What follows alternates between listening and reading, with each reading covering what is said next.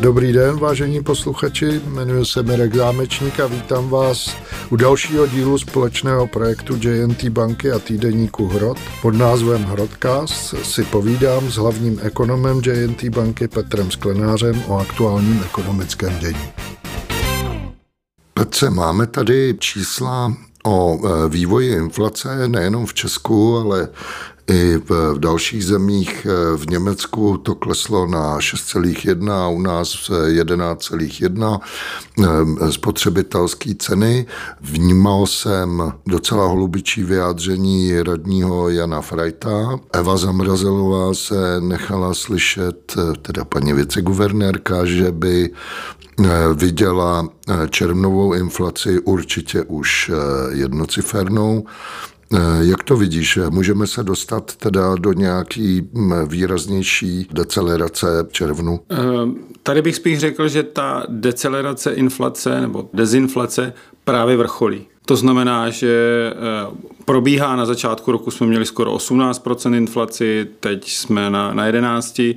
Je velmi pravděpodobné, že eh, se v červnu dostaneme pod tu, řekněme, psychologickou desítku, že ta inflace bude začínat devítkou, ale pak ten další vývoj ve zbytku roku už bude podstatně utlumený a tam je to spíš o tom, že ta inflace bude jenom kolísat někde kolem 8-9%. Tam už to další zpomalování inflace v letošním roce nebude. Když se na to díváme i řekněme z toho evropského hlediska, anebo třeba i z toho amerického, protože tam byly taky v Americe jako čísla, u nás to zpomalování inflace inflace je víceméně taženo ve všech složkách a hlavně tou jádrovou inflací. To znamená, zpomaluje nám se tady ten vnitřní inflační proces. Když se díváme na velký zpomalení inflace ve Spojených státech, eh, kde se ta inflace dostává na 4%, nebo eh, to zmíněné Německo, tak ve větší míře to táhnou volatilní položky, hlavně ceny energií.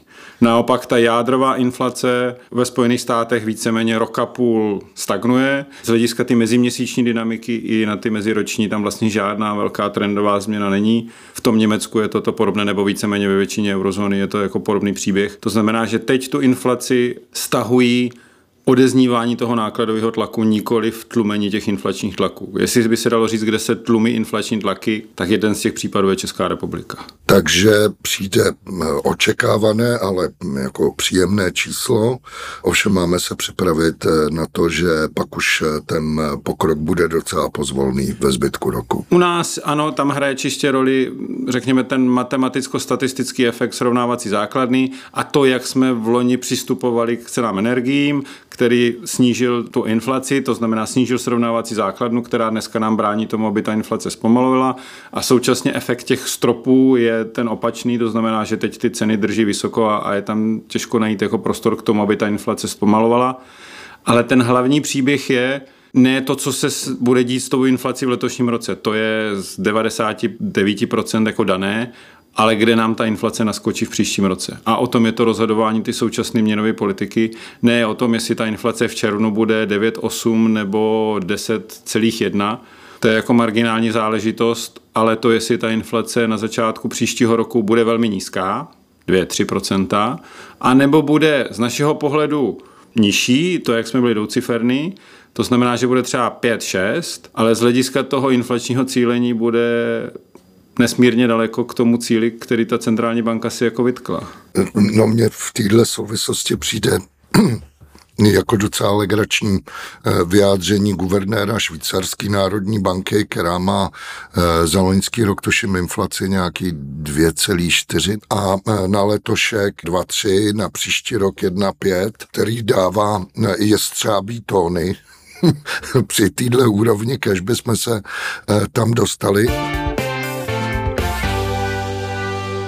Naopak ve Spojených státech dneska zajímavá věc, ponechání sazeb na stávající úrovni s docela přísným komentářem, ale vzbuzuje to otázky, jo, prostě proč používám jestřábý jazyk a tou sazbou nehnu, když eh, ty makrodata spíš naznačují, že ten hike by byl na místě. Ano, řekněme, to, co jim přichází z ekonomiky, těm centrálním bankéřům ve Spojených státech, je, že by měli dál pokračovat v restrikci. Ta ekonomika vykazuje pořád solidní dynamiku a současně to, co jsme říkali předtím, jádrová inflace, ten ukazatel, ty inflace bez volatilních položek, jako jsou ceny energie a potravin, víceméně zůstává poslední rok a půl stabilně kolem 5%, což je daleko to vystoupení z té inflační vlny se tam nenastává a to by mělo tlačit ty centrální bankéře ke zvyšování úrokových sazeb.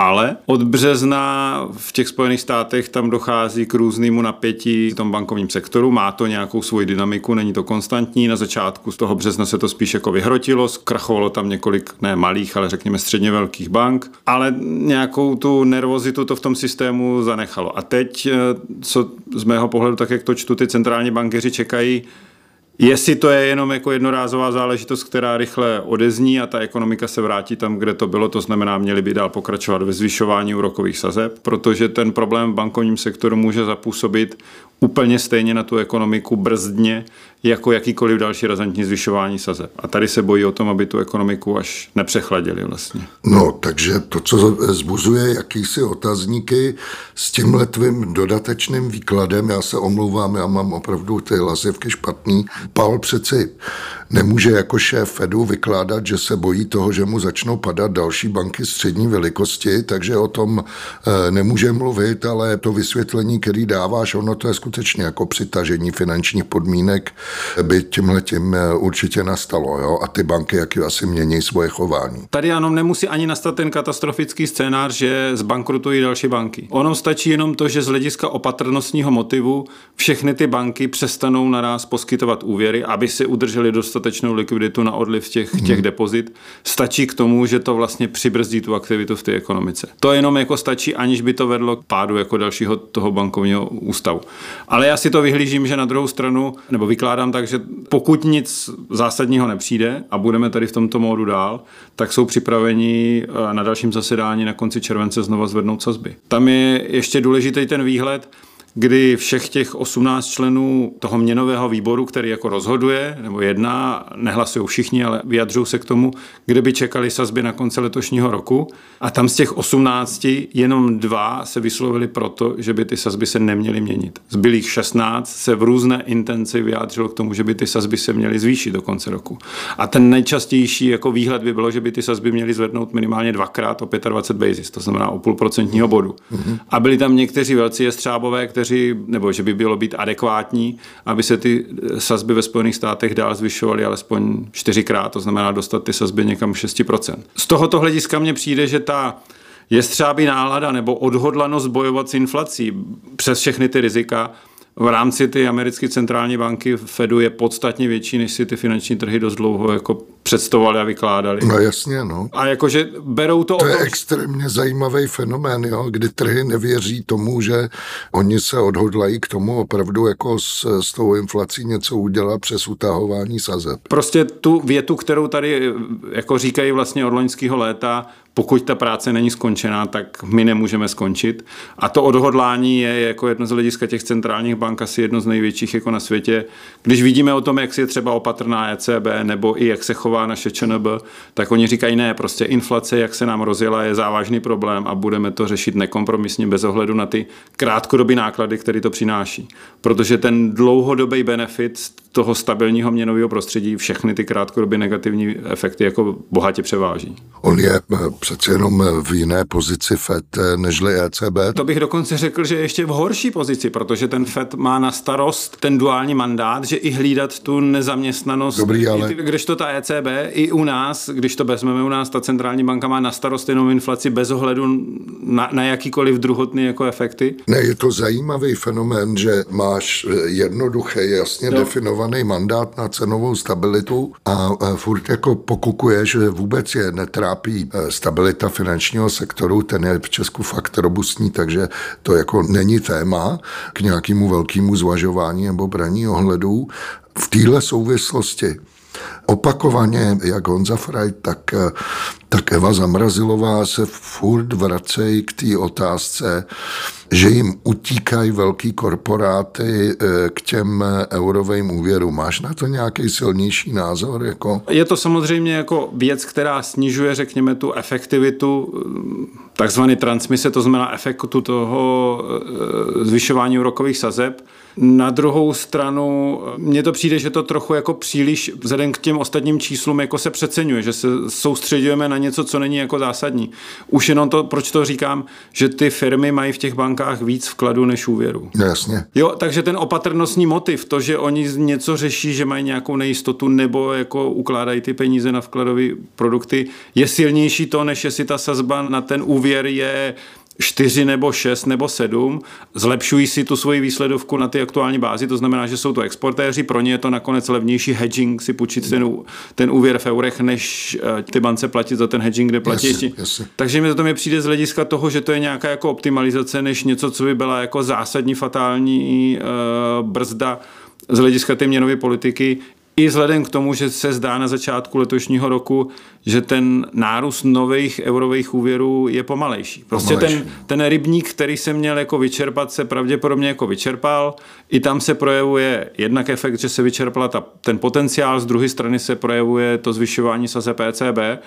Takže mi to přijde, že to je teď trochu jako zástupný faktor vzhledem k tomu, to, co řešíme, řešíme v té ekonomice. Ten problém není o tom, že ty firmy si půjčují nebo nepůjčují, ale to, že ty domácnosti utrácí takovým tempem, jako utrácí. A těm firmám to umožňuje zvyšovat ty ceny a zvyšovat si ten svůj zisk. No navíc eh, já mám pocit, že tam eh, jako se hraje nějaká česká arbitráž, že eh, si půjčíš eh, v eurech a zároveň to dáš Tady bych za šest něco na korunový účet. To je jeden jako rozměr, ale i, to, co bych řekl, že třeba když se často zmiňují ty hypotéky, že vlastně to, to, k čemu se dělo tady v posledních letech, nebo posledním roce a půl, že ty banky těm svým klientům nabízely možnost fixace provést s náskokem roku, roku a půl.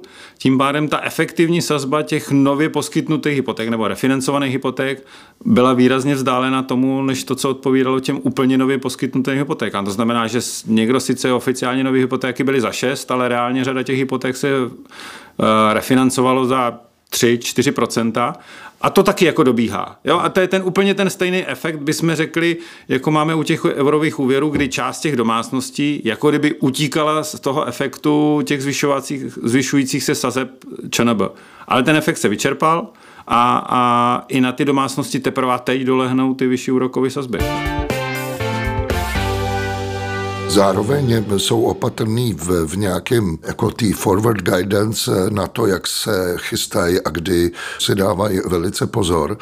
Ale v Polsku zřejmě to vypadá, že nás předběhne, pokud jde o obrat v té politice. Je to jako soutěž vlastně v obou dvou případech.